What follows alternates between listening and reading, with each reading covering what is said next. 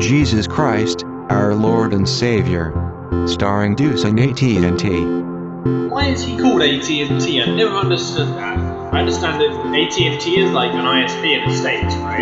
I hear it's like chronically shit. But why why devote your entire identity to a shitty ISP? Anyway. T-Deuce. Love. I'm very drunk. Now, these are clearly some profound words. What do they mean? The way he, uh, you've really got to analyse it in the context of Jerk City, in which love is merely a, a dick licking away.